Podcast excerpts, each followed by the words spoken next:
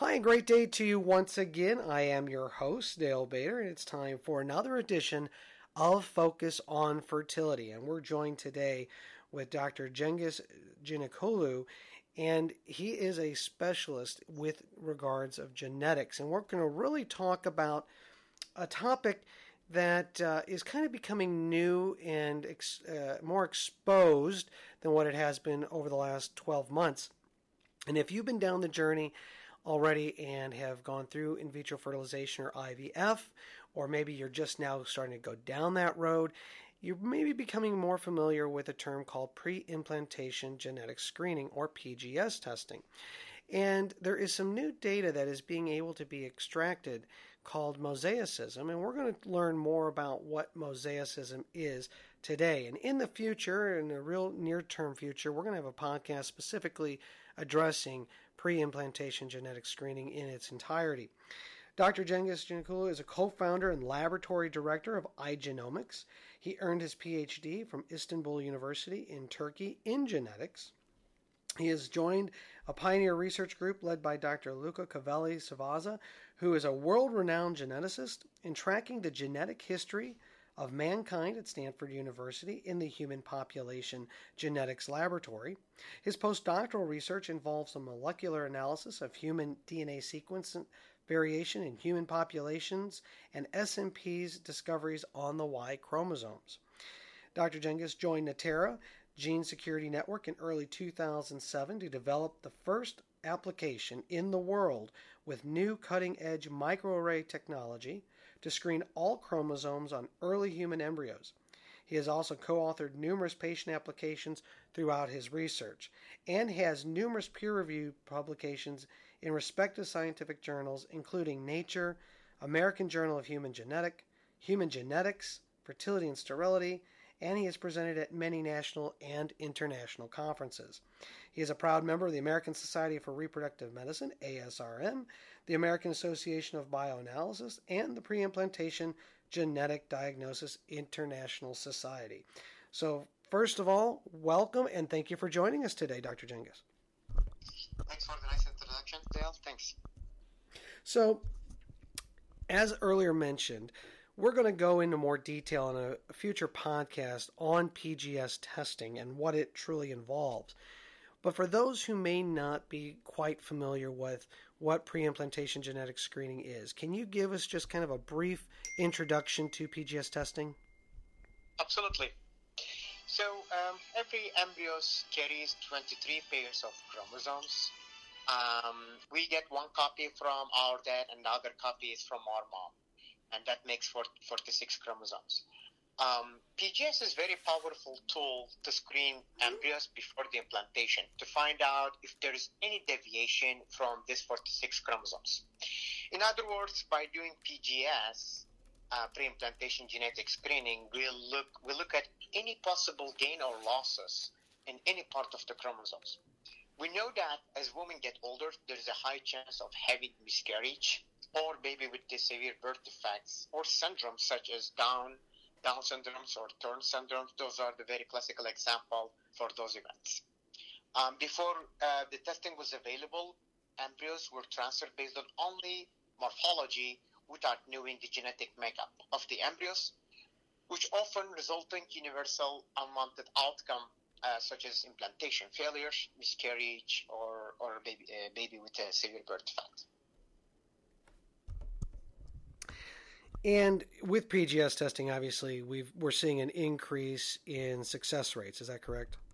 That's absolutely correct. Yes. So, because by looking those chromosomes, and we can definitely identify if any chromosomes that has any problem in terms of gain and losses, um, and that will help us to increase the, the successful healthy pregnancy and also implantation.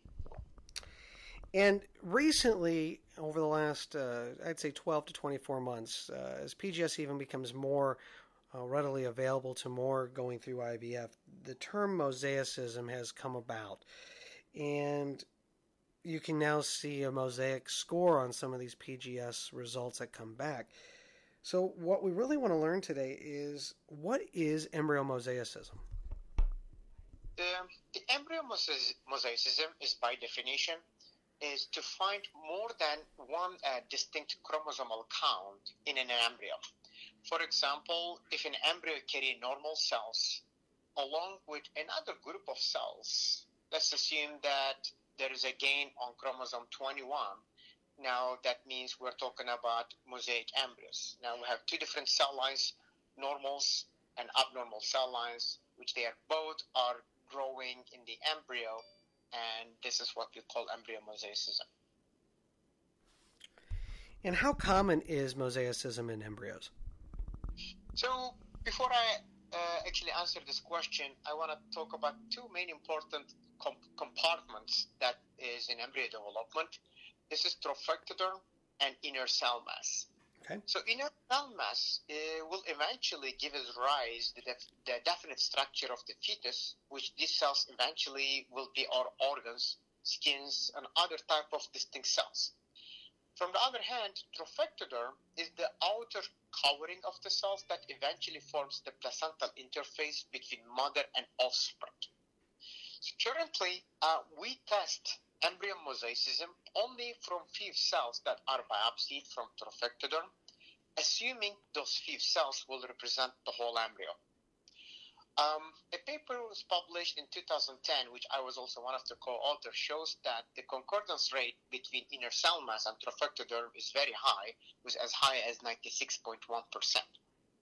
So, just to answer your question, how common uh, the mosaicism in embryo is, uh, most of our current published papers on embryo mosaicism are mainly based on few cells that are biopsied from embryos and not necessarily looking individual cells in an embryo to look at the real rate of embryo mosaicism as a whole.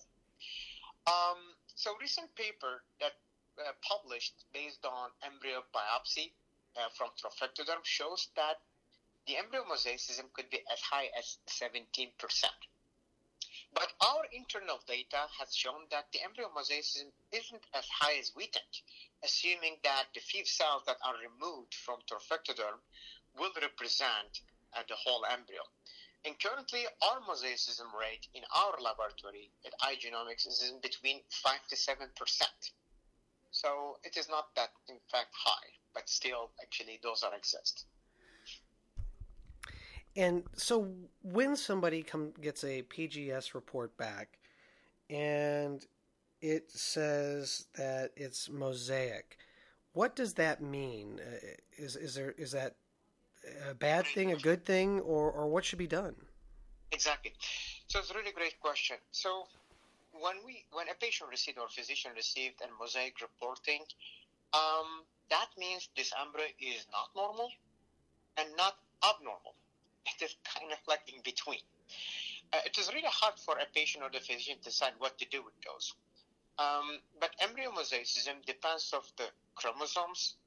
Um, with the proper genetic consultation, patient may consider to transfer those embryos because we know that there are some chromosomes can be really uh, uh, have a high implantation potential and those are probably will not be recommended for transfer, such as trisomy 21, trisomy 18, and, uh, and any problem on the chromosome 16 and X and Y.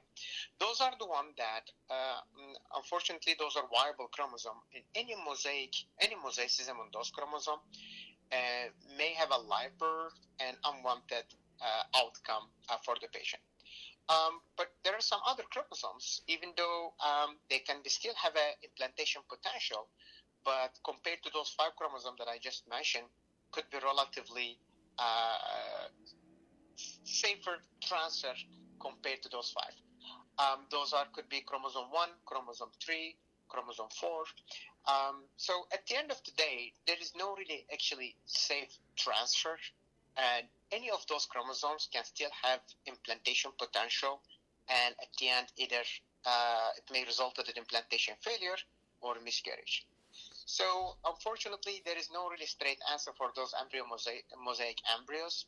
And uh, again, the, the short answer is when you have a mosaic embryos, they are not normal and not abnormal. Unfortunately, it's unfortunately in between, and you may have all different kind of like outcome, including even the healthy pregnancy, or the worst out- outcome would be implantation with the severe birth defect. So unfortunately, it's not truly a black or white situation. Mosaicism is in the gray. Unfortunately, yes, that's the that's the short answer. And is is across the, the, the research and across the different uh, uh, consensus amongst the different labs and geneticists, is there a consensus on what makes an embryo mosaic, or are there different categorizations, or is everything pretty uniform now? So, um, obviously, during the embryo development, um, the cells, in ideal way, they supposedly develop normally, and um, um, and they should actually develop all the way to the implantation. Um, but in some cases, in some stage, no one knows when which stage, and um, some of the cells may start to develop abnormally, and, and we don't know exactly what is the reason causing those cells to start to develop abnormally. Um, and at the end, um, depends on which part of the embryos were taken to, to, for the analysis. Uh, we will be only getting results based on what we receive to our laboratories. So, for instance, like as I mentioned, we have trophectoderm and ICM. Inner cell mass is something that no one wants to touch because those are eventually going to be our organs, and skins, and hairs. Uh, um, they're going to be distinct, uh, uh, specific um, uh, roles in the in the in the body. Uh, so that's why when we get those like few cells in trophectoderm, we always assume that that will represent the whole embryo. Um, again, although we don't know the real mechanism why those mosaicism happens in the embryo, but um, this is actually the biology, and uh, those are actually have been around since the first human being in the, earth. Do you see any upcoming research that uh, is going to change um, the way the mosaicism is looked at uh, in the near term, or do you think we're we're pretty well getting a, a cusp of a handle on this? Um, currently, uh, we have uh, limited um, uh, technology that will allow us to be able to kind of get an idea about the whole embryo mosaicism. Um, we always try to actually explain to the physician or the patient that uh, we are only depend on only the few cells that are removed from trophectoderm, and we assume that those few cells will represent the whole embryo, which it does most of the time. But there are few percent uh, that may not also represent the whole embryo, which unfortunately may cause false positive or false negative. So the current technology is only allow us to look at few cells from trophectoderm to get an idea about the whole embryo. Um, but I think um, soon enough, um, we will have a better technology that we will be looking not few cells only from trophectoderm, but in embryos, maybe a culture where the, some of the cell-free DNA will be floating in the culture media that will have a better representation of the whole embryo, including inner cell mass and trophectoderm, that will give us a better idea about whole embryo mosaicism rather than just few cells taken from trophectoderm. Um, but currently, all our knowledge is based on trophectoderm biopsy, which is invasive, and and those cells we always assume that will represent the whole embryo. And on kind of a final thought from my perspective, what advice do you have for patients and doctors right now, uh, for both sides, uh, for dealing with mosaicism? So, um, based on published, recent published paper, there's um, a lot of data is right now is currently available that shows that the, the mosaic embryo could implant and may have healthy baby at the end although I, I kind of stated that that that um, that uh, I have this statement, but um, some of the mosaic calls that are made um, may not necessarily actually truly mosaic embryos, and it could be somehow an artifact from the testing model that laboratories are using. So we're still in very early stage uh, to comment anything. Um, most of the published papers that are currently um, showing that mosaic embryos implants have a healthy pregnancy, or in some cases they have a miscarriage. But even though there is a small percentage, which I would say about 30% of the mosaic embryos are still implants and have a healthy pregnancy, uh, we still do not know actually any follow up from the born baby to, to, to do actually follow up testing on the born uh, mosaic embryo transfer. So again, it's very early stage to really kind of to comment anything about embryo mosaicism and the transfer and to look at the uh, about the whether or not the babies are healthy because those embryo transfer um, mosaic embryo transfer just recently started and probably all the, the transfer that has done so far very few of them is already have a live birth that we can do follow-up testing with those. Um, but again those are an option for the patient and if the patient has nothing to transfer um, other than those mosaic embryos, with the proper counseling, and there might be an alternative option for the patient to consider for transfer, knowing that there is always a risk um, with implantation failure or miscarriage, or maybe the great outcome would be with healthy pregnancy. So maybe yet one other bit of hope for those who've been down a long journey. That's correct. That's correct. Dr. Cengiz, do you have any other thoughts or comments you'd like to make? Yeah, so generally, I would say um, we actually, uh, um, at the moment, uh, we are in a golden uh, era uh, for embryo testing. Uh, we used to screen embryos with rudimentary testing technologies that allow us to screen embryos for just black and white, knowing that nothing is black and white in biology and there is always a gray area. Now, with current cutting edge technology, such as next generation sequencing platform, and combination of hopefully the future technology, which is called cell-free DNA from uh, embryo culture media, um, will have more accurate and more reliable techniques that will allow the patient and physician uh, to have a better informed decision when it comes to uh, to transfer mosaic embryo. Well, Dr. Cengiz, this has definitely helped me better understand this whole world of mosaicism, and I'm hoping that uh, it definitely helps uh, enlighten those of you that are listening today. And uh, whether you're a physician or some other clinician, or definitely the patient base, and we appreciate you taking the time out today, and we look forward to hearing back from you as uh, more research uh, regarding this and other PGS topics come along, if you don't mind. Thank you. Appreciate it. Thanks for having me. If you've been trying to start your own family and haven't had success, you're not alone.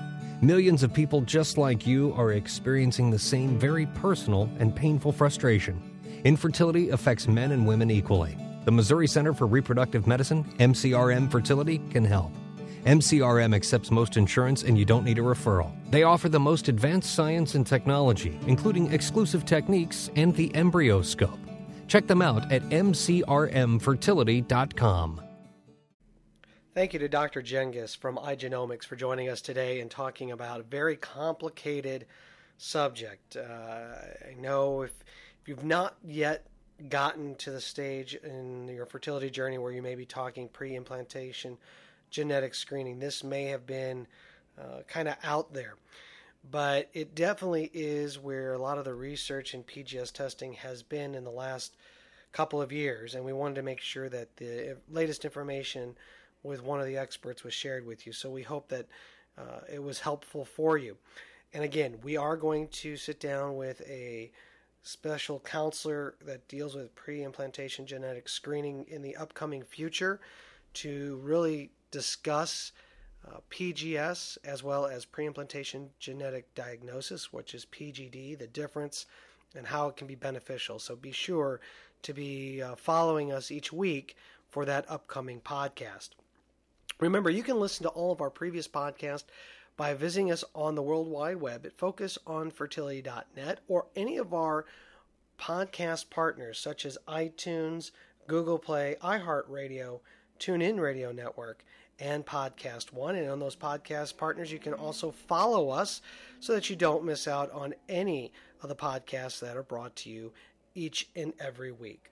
And if you have questions, whether it's concerning today's podcast or any of our previous podcasts, or you may even have a specific topic that you would like to hear covered in more detail, please reach out to me. Send me an email at questions at focusonfertility.net. Until next week, best of health to you, and we'll talk soon.